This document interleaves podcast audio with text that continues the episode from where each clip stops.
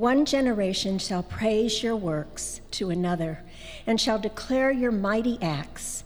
I will meditate on the glorious splendor of your majesty and on your wondrous works. Men shall speak of the might of your awesome acts, and I will declare your greatness. They shall utter the memory of your great goodness and shall sing of your righteousness. Psalm 145, 2 through 7. If you'd like to stand and join us, we'll sing Majesty.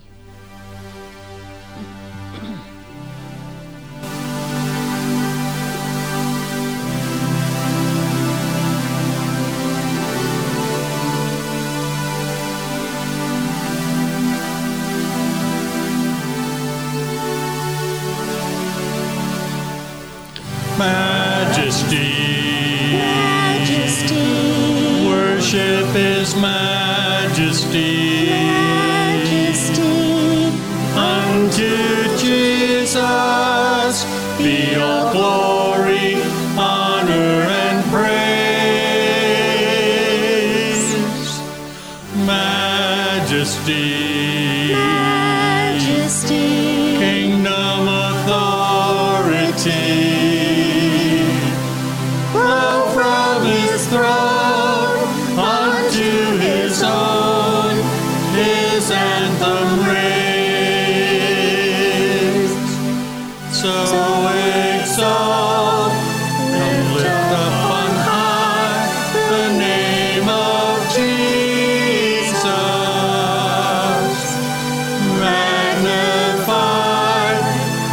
Glorify Christ Jesus the King.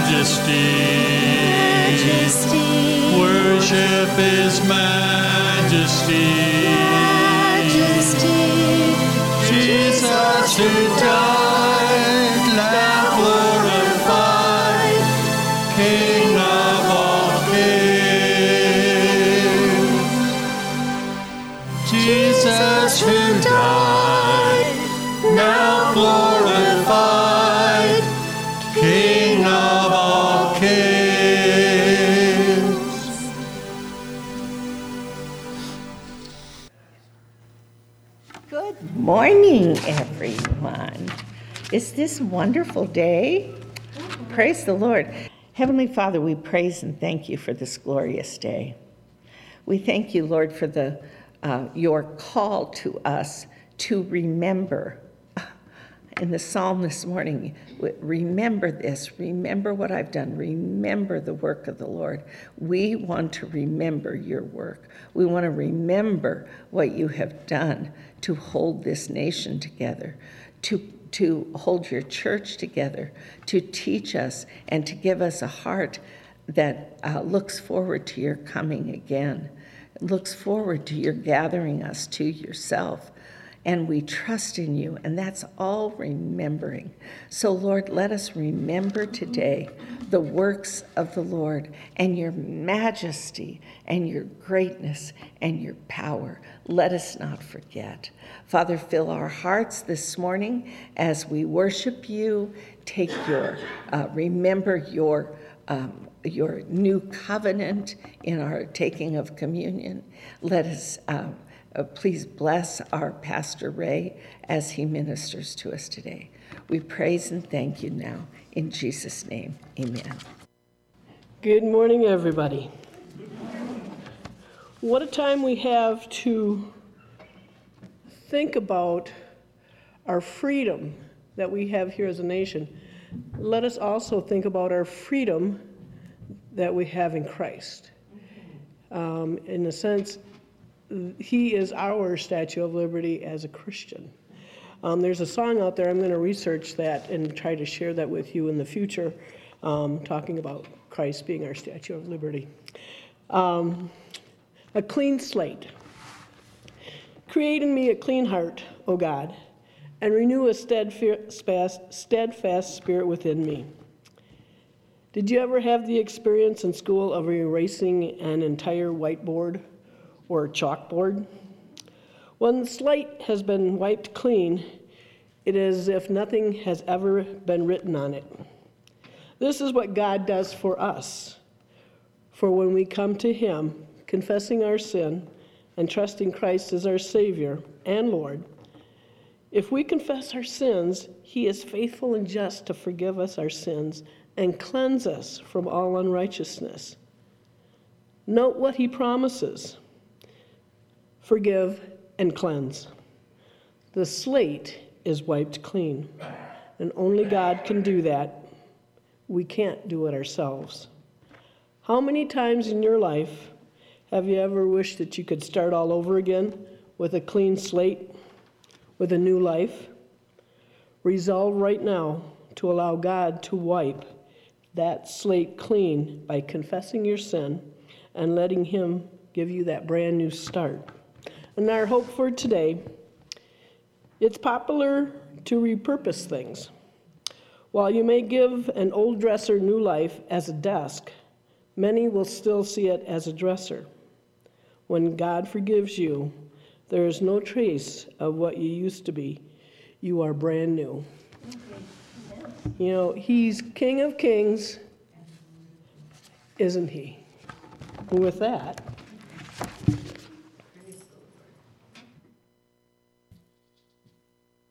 These will wage war against the Lamb, and the Lamb will overcome them, because he is Lord of lords and King of kings. And those who are with him are the, are the called and chosen and faithful. If you'd like to stand and join us.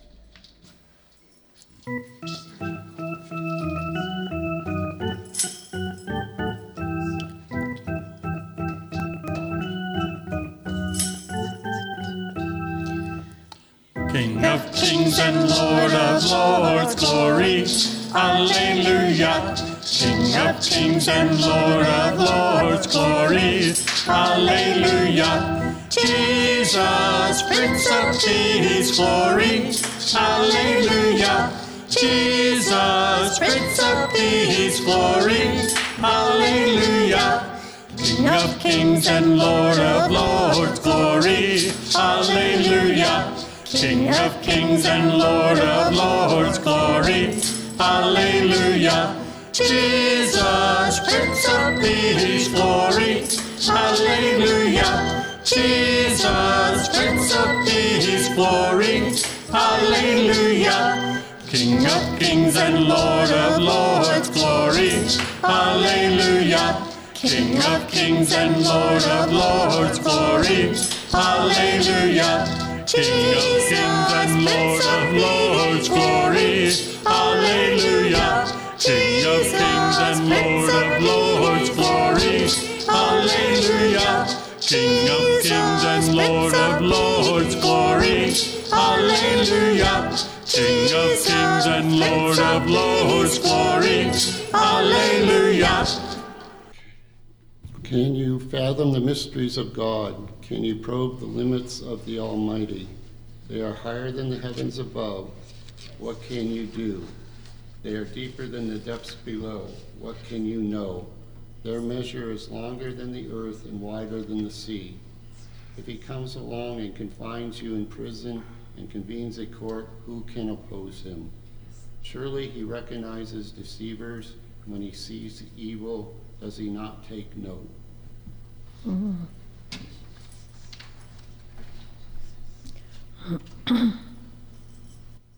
Isn't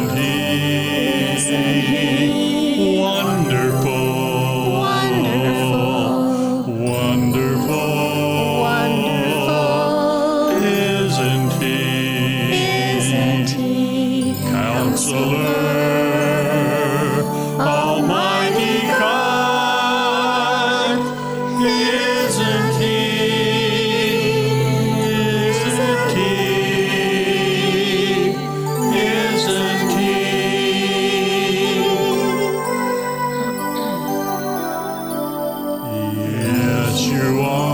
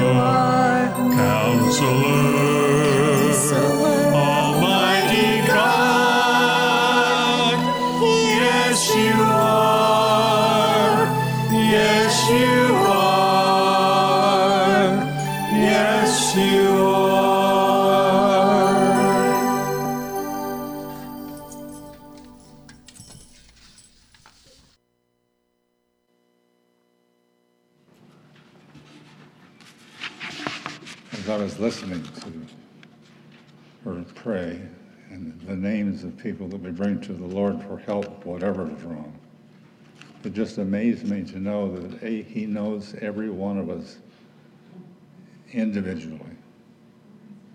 He's on a first person name with every person. So just hit my mind. Psalm 26. Vindicate me, O Lord, for I have walked in my integrity. I have also trusted in the Lord, I shall not slip. Examine me, O Lord, and prove me. Try my mind and my heart.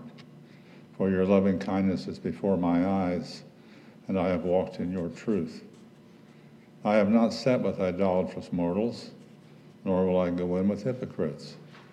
I have hated the assembly of evildoers and will not sit with the wicked. I will wash my hands in innocence. So I will go about your altar, O Lord, that I may proclaim with the voice of thanksgiving and tell of all your wondrous works.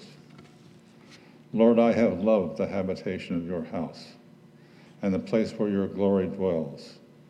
Do not gather my soul with sinners, nor my life with bloodthirsty men, in whose hands is a sinister scheme and whose right hand is full of bribes. But as for me, I will walk in my integrity. Redeem me and be merciful to me. My foot stands in an even place. In the congregations, I will bless the Lord. That's us, our congregation. If you'd like to stand with me, we will recite the Lord's Prayer together. Our Father, who art in heaven, hallowed be thy name. Thy kingdom come, thy will be done on earth as it is in heaven.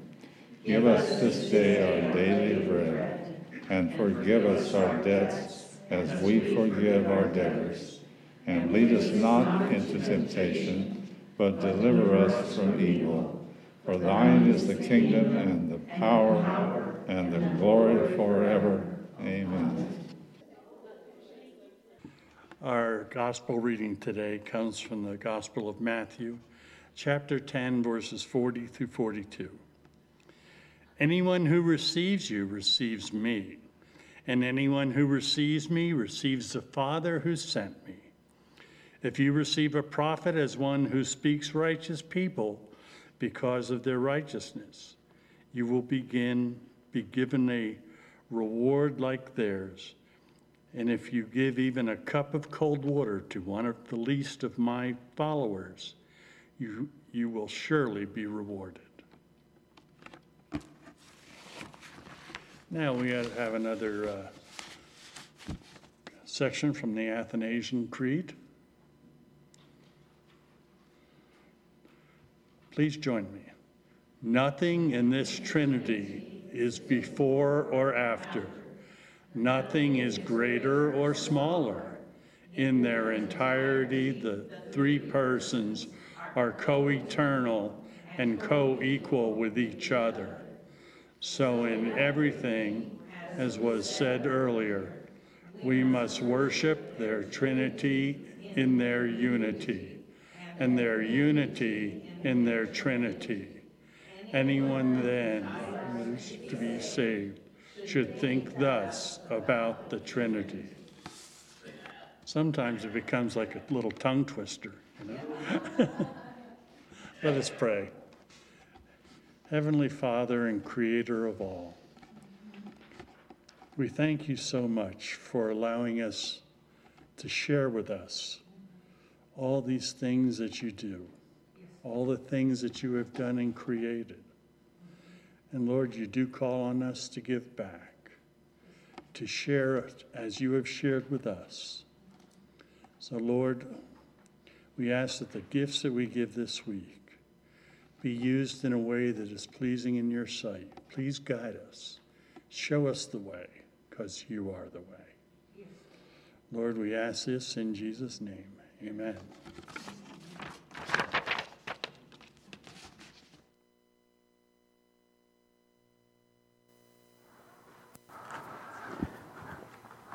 Good morning.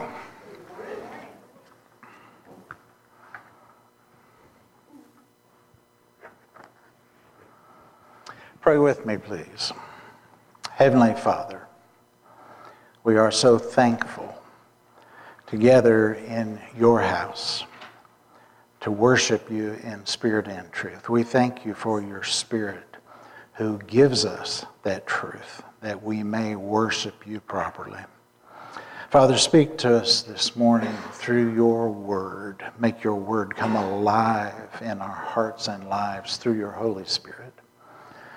Bless every word for your glory and the benefit of these good people. In Jesus' name, amen. The title of my sermon this morning is Paradox and Persecution. The text is Acts chapter 4, verses 1 through 13. Slide 1, please. While Peter and John were speaking to the people, they were confronted by the priest, the captain of the temple guard, and some of the Sadducees. And that Greek word confronted is more powerful than the English. It means to come upon suddenly and aggressively.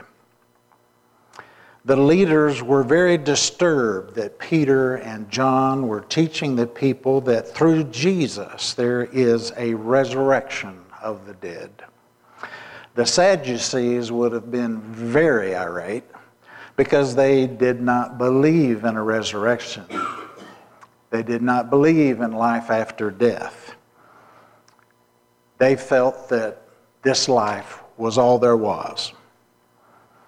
Verse 3 They arrested Peter and John, and since it was already evening, put them in jail until morning. But many of the people who heard their message believed it. So the number of men who believed now totaled about 5,000. Now remember, 3,000 were added at Pentecost. This sermon adds another 2,000. And notice it says men. So you could translate that heads of household. So that number is more like 10, maybe 12,000 people. Slide two, please. The next day, the council of all the rulers and elders and teachers of religious law met in Jerusalem. Annas the high priest was there, along with Caiaphas, John, Alexander, and other relatives of the high priest. They brought in two disciples and demanded, By what power or in whose name have you done this? Then Peter, filled with the Holy Spirit, said to them, Rulers and elders of our people, are we being questioned today because we've done a good deed for a crippled man? Really? You're bringing us to trial because we healed a man in Jesus' name. Do you want to know how he was healed? Verse 8 Peter is filled again. He was filled at Pentecost and preached a sermon that God added 3,000 people to the church. Here he is filled again. And that is the keynote for this sermon. Let's be filled again. Filled to overflowing. Slide three, please. Ephesians 5:18 through verse 20 from the NLT. Be filled with the Holy Spirit singing psalms and hymns and spiritual songs among yourselves, and making music to the Lord in your hearts. This is something we can do every day. This is something we should do every day. While you're watering the garden, while you're uh, changing the spark plugs in your car, you can make music to the Lord in your heart. And give thanks for everything to God the Father in the name of our Lord Jesus Christ. It's called worship. And remember, worship is a lifestyle. It's not what we're doing necessarily here this morning, it's a lifestyle. Here in Ephesians 5, we have a scriptural precedent for why we begin our Sunday morning with song. Scripture is replete with God's people singing. Adam sang, Moses sang, Miriam sang, Mary sang, Paul and Silas sang. We have no excuse not to sing. We sing in every situation at the birth of a child, at the death of a loved one, in every way and at every place in between. The angels sing. And we, like the angels, were created to sing, to make holy revelry in the presence of God. Can I hear an amen? amen. Ephesians 5:18 Be filled with the Holy Spirit. The Greek here translated into English as filled is plerao. It means to make full, to fill up, to abound to supply liberally, to render full and complete, to fill to the top, nothing short of full measure, full to the brim, to make complete in every detail. Be ye filled with the Spirit. And I've got a hot news flash for you. Do you know when you can most expect to be filled with the Holy Spirit when you're in trouble. Especially when you're in trouble for advancing the kingdom of God. Especially when you're being persecuted for living out your faith. The extremes are when you can expect God to fill you to overflowing with His Holy Spirit. When the pressure is on, you can expect a filling of the Holy Spirit. Matthew 10 19. When you are arrested, don't worry about how to respond or what to say. God will give you the right words at the right time. For it is not you who will be speaking, it will be the Spirit of your Father speaking through you. Those are the words of Jesus. Slide four. Verse 10 Let me clearly state to all of you, this is Peter preaching, to all the people of Israel that this man was healed by the powerful name of Jesus Christ the Nazarene, the man you crucified, but whom God raised from the dead. Peter is pointing his finger at the very people who put Christ on the cross. And notice his boldness. Verse 11 For Jesus is the one who, referred to in the scriptures, where it says, The stone that you builders rejected has now become the cornerstone. There is salvation in no one else. God has given no other name under heaven by which we must be saved. That's Holy Spirit boldness when you're preaching to people who would very much like to uh, kill you. Verse 11 is a quote from Psalm 118. The stone that the builders rejected has now become the, the cornerstone. This is the Lord's doing, and it is wonderful to see. This is the day the Lord has made. We will rejoice in it and be glad. Amen. This is a messianic psalm, and the priests, the elders, and the teachers that were assembled there knew it. They know exactly what Peter is saying. You killed Messiah. You killed the promised one. Holy Spirit boldness. Slide five, please. Verse 13 The members of the council were amazed when they saw the boldness of Peter and John, for they could see that they were ordinary men with no special training in the scriptures.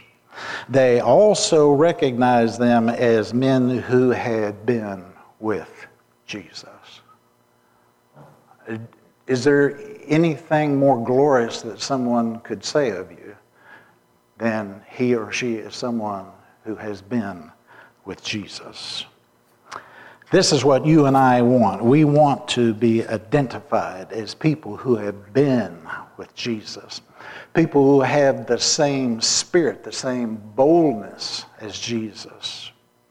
How do you get this Holy Spirit boldness? The boldness that Peter had. We must spend time with Jesus. He can't be an afterthought in our lives. They also recognized them as men who had been with Jesus. It's, it's not so much a fact that the Jewish leaders recognized Peter and John by their physical traits or that they recognized their voices. What struck them about Peter and John was that they preached with the same power as did Jesus. And this was remarkable to them. It was astounding. Why? because in the eyes of the Jewish leaders, they were uneducated. They shouldn't be able to put two words together in a sentence in their thinking. They didn't dress, act, or talk like Pharisees, yet they preached better than any Pharisee. Peter and John were fishermen. That means they failed Torah class. The Jewish high schools of the day were very similar to the high schools in Europe. If you don't have an aptitude for numbers and engineering, you need to go to the other, the vocational high school. Get out of here. In Jewish society, Peter and John were told, you guys need to go fish because you, don't, you can't cut it in rabbinical school. So do society a favor and go fish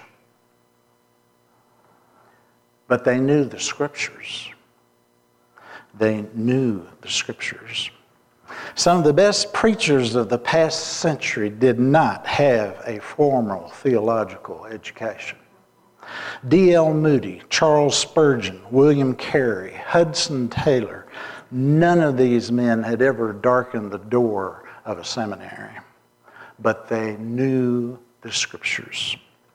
The top two things you need to be used of God is number one, know the scriptures. Number two, spend time with Jesus. Peter and John trained under God Himself, the Word. They spent time with Jesus. They were baptized by Jesus and into Jesus. Who have you been baptized by and into? Slide six. 1 Corinthians chapter 10, verses 1 through 13. This is called the baptism of Moses. Now pay attention. This, this is uh, fascinating. This is Paul's letter to the church of Corinth. For I do not want you to be ignorant of the fact, brothers and sisters. Three times in Scripture says, I do not want you to be ignorant. Very important.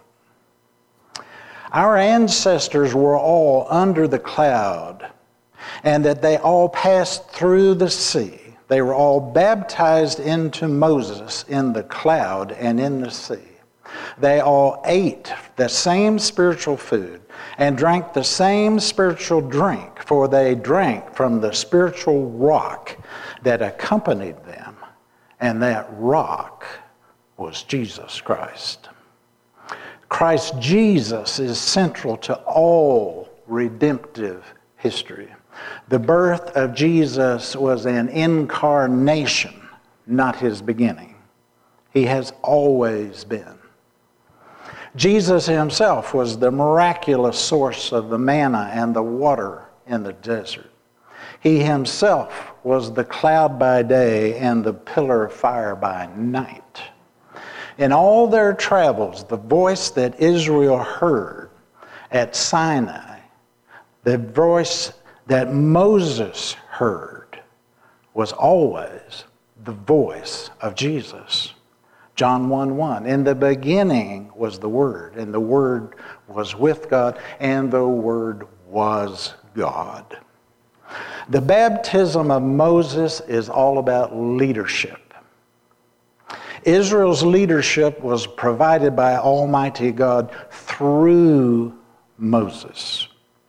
Therefore, Israel was baptized into the leadership of Moses.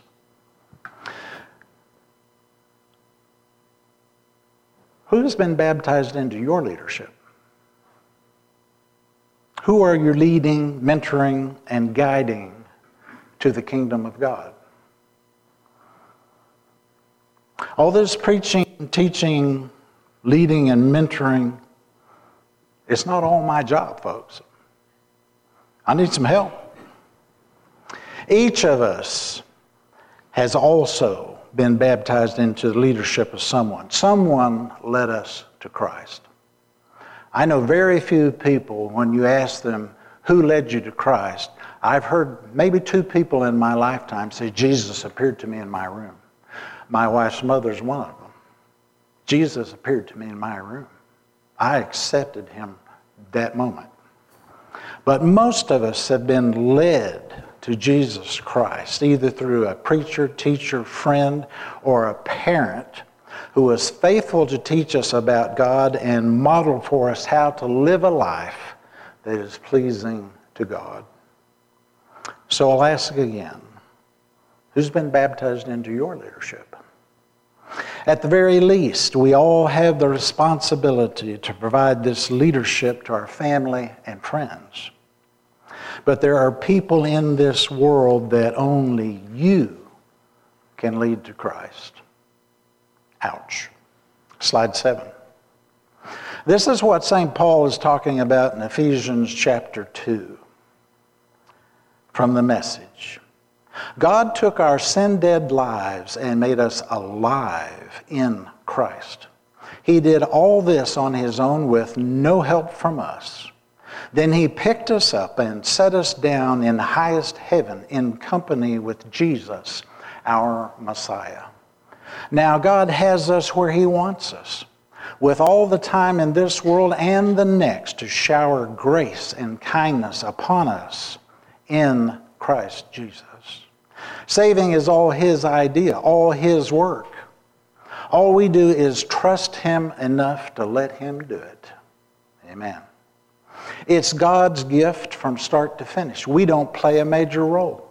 If we did, we'd probably go around bragging how we had done the whole thing. No, we neither make nor save ourselves. God does both the making and the saving. He creates each of us by Christ Jesus to join Him in the work He does. The good work He has gotten ready for us to do, work we had better be doing. And what work is that? There are people on this earth that only you can reach. God has ordained that there are people that only you can reach with the gospel of Jesus Christ. God has blessed you with the privilege of helping Him build His kingdom. Do you see it as a blessing? I think some of us see it as a curse. Evangelism is not the preacher's job. Can I hear an amen? It's all our job. I'm just the coach. You're the guys that have to go out and suit up and go win the game. So, are you up for this? Are you going to the spiritual gym every day and working out? It can be painful.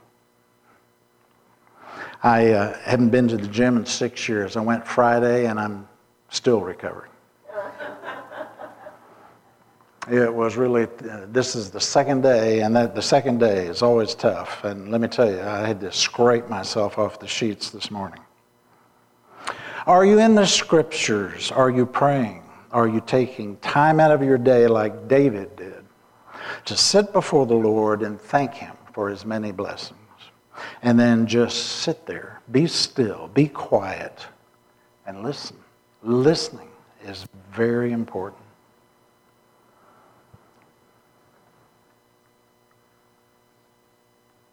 I know many of us, um, if we were honest with ourselves and others, we would say that uh, sharing our faith is uh, scares us more than a violent death. For some of us, we'd rather contemplate jumping, jumping off the Empire State Building than sharing our faith. But uh, lucky you. Linda just finished an evangelism teaching, and I'm sure she has literature for you. And she'll be happy to sign you up for the next class. There is help available.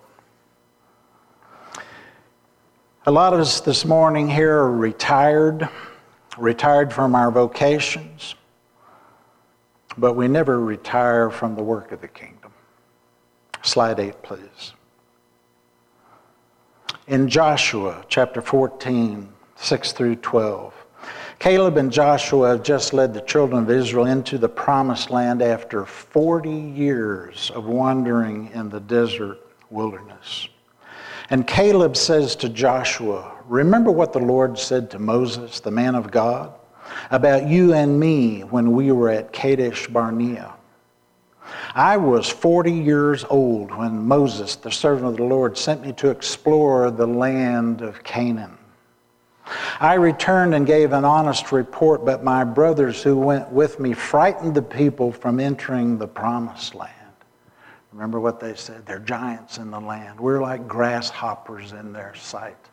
And the people were afraid and failed to enter the promised land. This is 40 years later. Caleb speaking again, For my part, I wholeheartedly followed the Lord my God. So that day Moses solemnly promised to me that the land of Canaan on which you were just walking will be your grant of land and that of your descendants forever because you wholeheartedly followed the Lord my God. Slide 9. Caleb again. Now, Joshua, as you can see, the Lord has kept me alive and well as he had promised for all these 45 years since Moses made this promise. Even while Israel wandered in the wilderness. Today I am 85 years old. I am as strong now as I was when Moses sent me on that journey, and I can still travel and fight as well as I could then. I wish I could say that. I know many of us wish we could say that. So give me the hill country where the Anakim live. The Anakim were the giants. That which the Lord promised me. If the Lord is with me, I will drive them out of the land just as the Lord said. He's 85 years old. And uh, previously in the scripture, he said, Give me the Anakim. They are bread. When he, 45 years earlier, when he saw the giants in the land, he came back and reported to Moses, We can take them. They're bread for us to eat. And Israel, hmm, they failed. But 45 years later, Caleb, he still wants to fight. Is that us this morning? Do, do we still want to fight? Do we want to fight the good fight? In other words, Caleb is saying to Joshua, God's promise to me for this hill country is still true, even 45 years later. God said He would give me the giants into my hand then, and He will give me the giants into my hand now.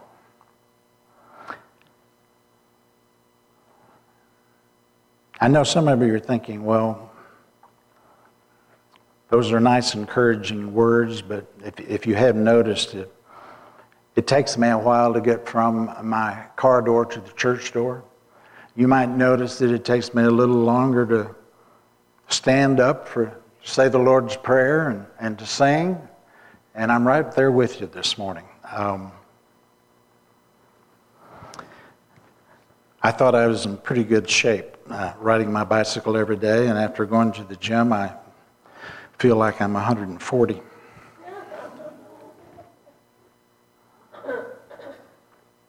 I know we're all thinking, well, kudos to Caleb, but I can't do a thing that I could do when I was 40. I'm right there with you.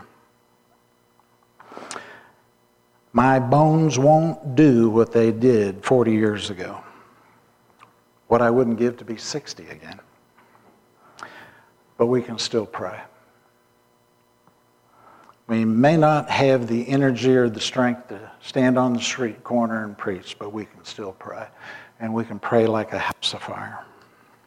We can still go to war on our knees. This church, this fellowship needs all the prayers you can muster. And if you can't think of anything else to pray for, pray for me. Slide 10, please. 1 Corinthians 9:24. All athletes are disciplined in their training. They do it to win a prize that will fade away, but we do it for an eternal prize. So I run with purpose in every step. I'm not just shadow boxing. I discipline myself like an athlete, otherwise, I fear that after preaching to others, I myself might be disqualified. That should be our mantra. The word disciple is derived from the word discipline. We must be disciplined. No prize fighter makes a career out of going to the gym. It doesn't pay very well. All prize fighters, their training, their sparring is for one purpose to get in the ring and win the fight. This is what the Christian life is all about. If we're truly following Jesus, we discipline ourselves, we train ourselves to fight and win in Christ. And before anybody gets uh, offended and thinks I'm picking on them, let me remind you, I preach to myself first. If it speaks to you, glory be to God. But Christianity is not a spectator sport. If you live for Jesus, if you stand up for Jesus, you will find adversaries. You will find resistance. You will encounter persecution. And God help you if that persecution is from your own family. I know what that feels like. And to that end, I have two questions for you. One, how do you deal with persecution? Number two, What is paradox? Before David became king, we read about his wilderness story. We see a young man hated and hunted like an animal. He is forced to choose between a life of being a God believer or a God denier. Forced to choose between a life of blasphemy or a life of prayer. To his credit, fame, and honor, David chose prayer. In choosing prayer, David entered into the practice of holiness. If that's for me, I'm busy. I'll read that again. In choosing prayer, David entered into the practice of holiness. Think about that. Holiness is not perfection, but rather the pursuit of it.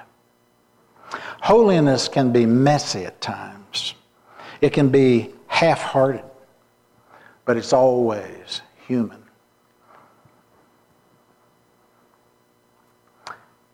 How do we explain that? Our best attempts at holiness, it seems they always fall short. Why?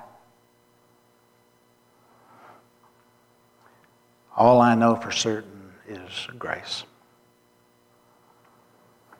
Grace buoys us up. Do you remember that old hymn? Grace, grace, God's grace, grace that is greater than all our sin. grace. Holiness is a paradox to the world we live in. To the world, holiness is not even desirable. And if it were, is perceived as unachievable. Therefore, it must be false. It is untrue. Paradox is when what seems to be false is actually true.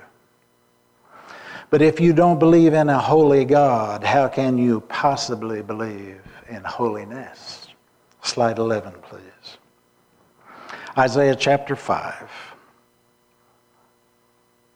What sorrow for those who say that evil is good and good is evil that dark is light and light is dark, that bitter is sweet and sweet is bitter. What sorrow for those who are wise in their own eyes and think themselves so clever. What sorrow for those who are heroes at drinking wine and boast about all the alcohol they can hold. They take bribes to let the wicked go free and then punish the innocent. Does that sound like the six o'clock news? Therefore, just as fire licks up stubble and dry grass shrivels in the flame, so their roots will rot and their flowers wither. For they have rejected the law of the Lord of heaven's armies. They have despised the word of the Holy One of Israel. Our world is rife with paradox. The world sees all that we say and do as paradox. We say life is found in Jesus Christ, and they say, no, no, that sounds like death to me. That sounds like death to myself. And in one sense, they're right. When we say suffering purifies the soul, they scream, You're insane. Who in their right mind would embrace suffering? To the world, suffering is a curse that only happens to the weak and the unlucky. To the world, they see our faith in God as a lie that is only embraced by those who are simple or demented. Unbelievers are devoid of faith. They have no hope. They have nothing that even resembles the love of God. And this should convict us. This should motivate us to share our faith, to share our hope, our affection for the Lord Jesus Christ, the righteous King of heaven and earth. Let us pray. Heavenly Father,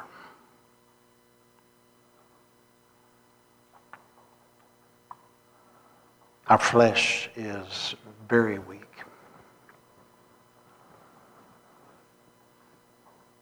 At times it, it, feels like our minds, our souls, our, our very spirits are weak. But we come to you, Lord. We find our strength, our power, our peace in you. We find overcoming in you.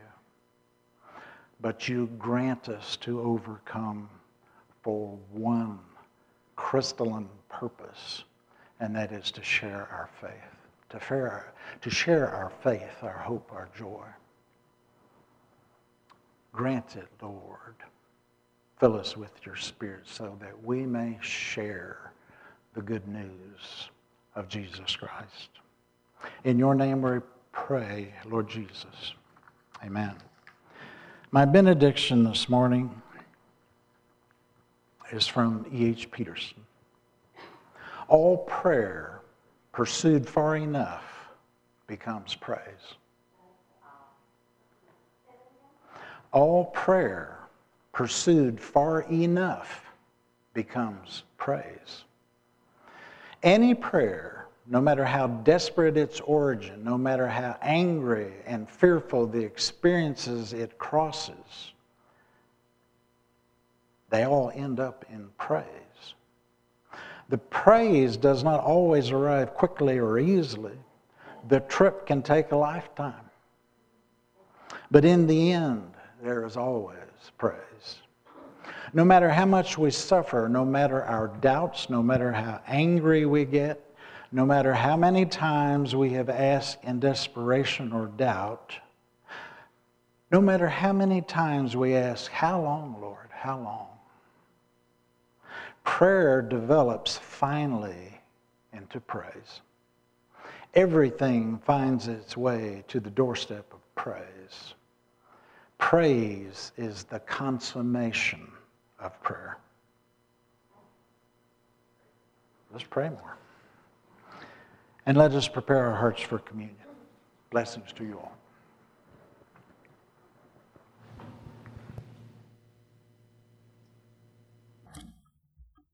Well, here we go again. It's time for communion again. Once more with feeling, right? You think this feels like deja vu?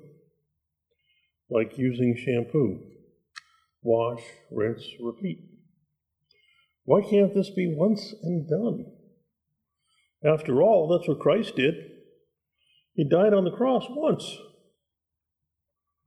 wiped out our sin once, and now we are redeemed and headed toward heaven.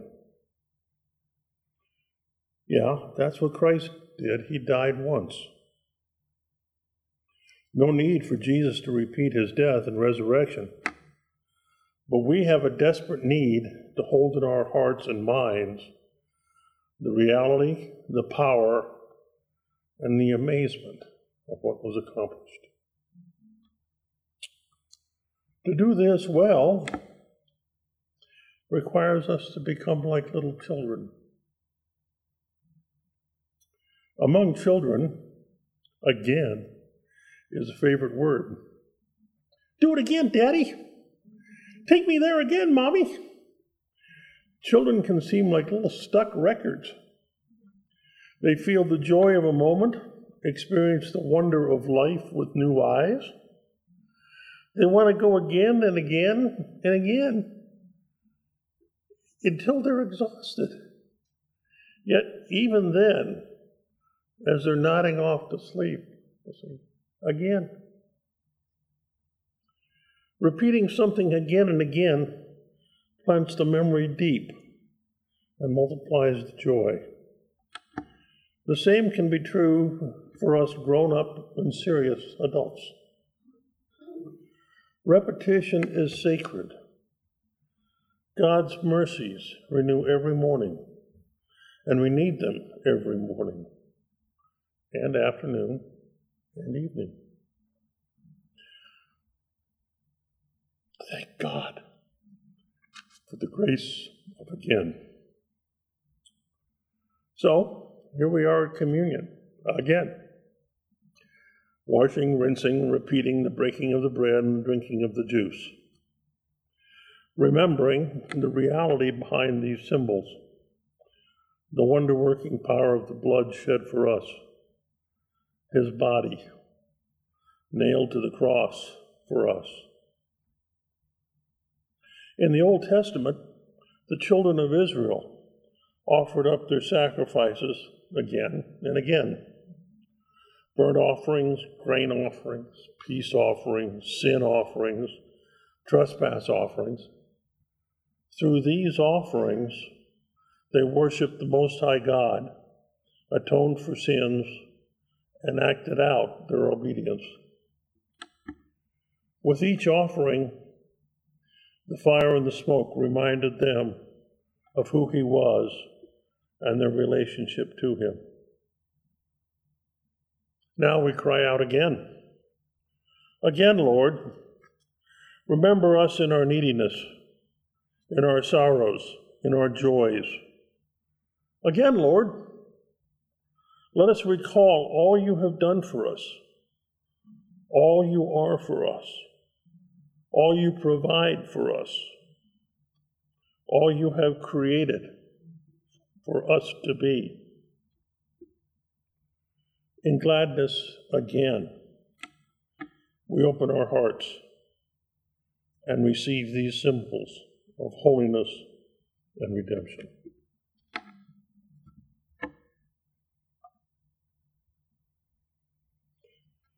While they were eating, Jesus took a loaf of bread, and after blessing it, he broke it and gave it to the disciples and said, Take, eat, this is my body.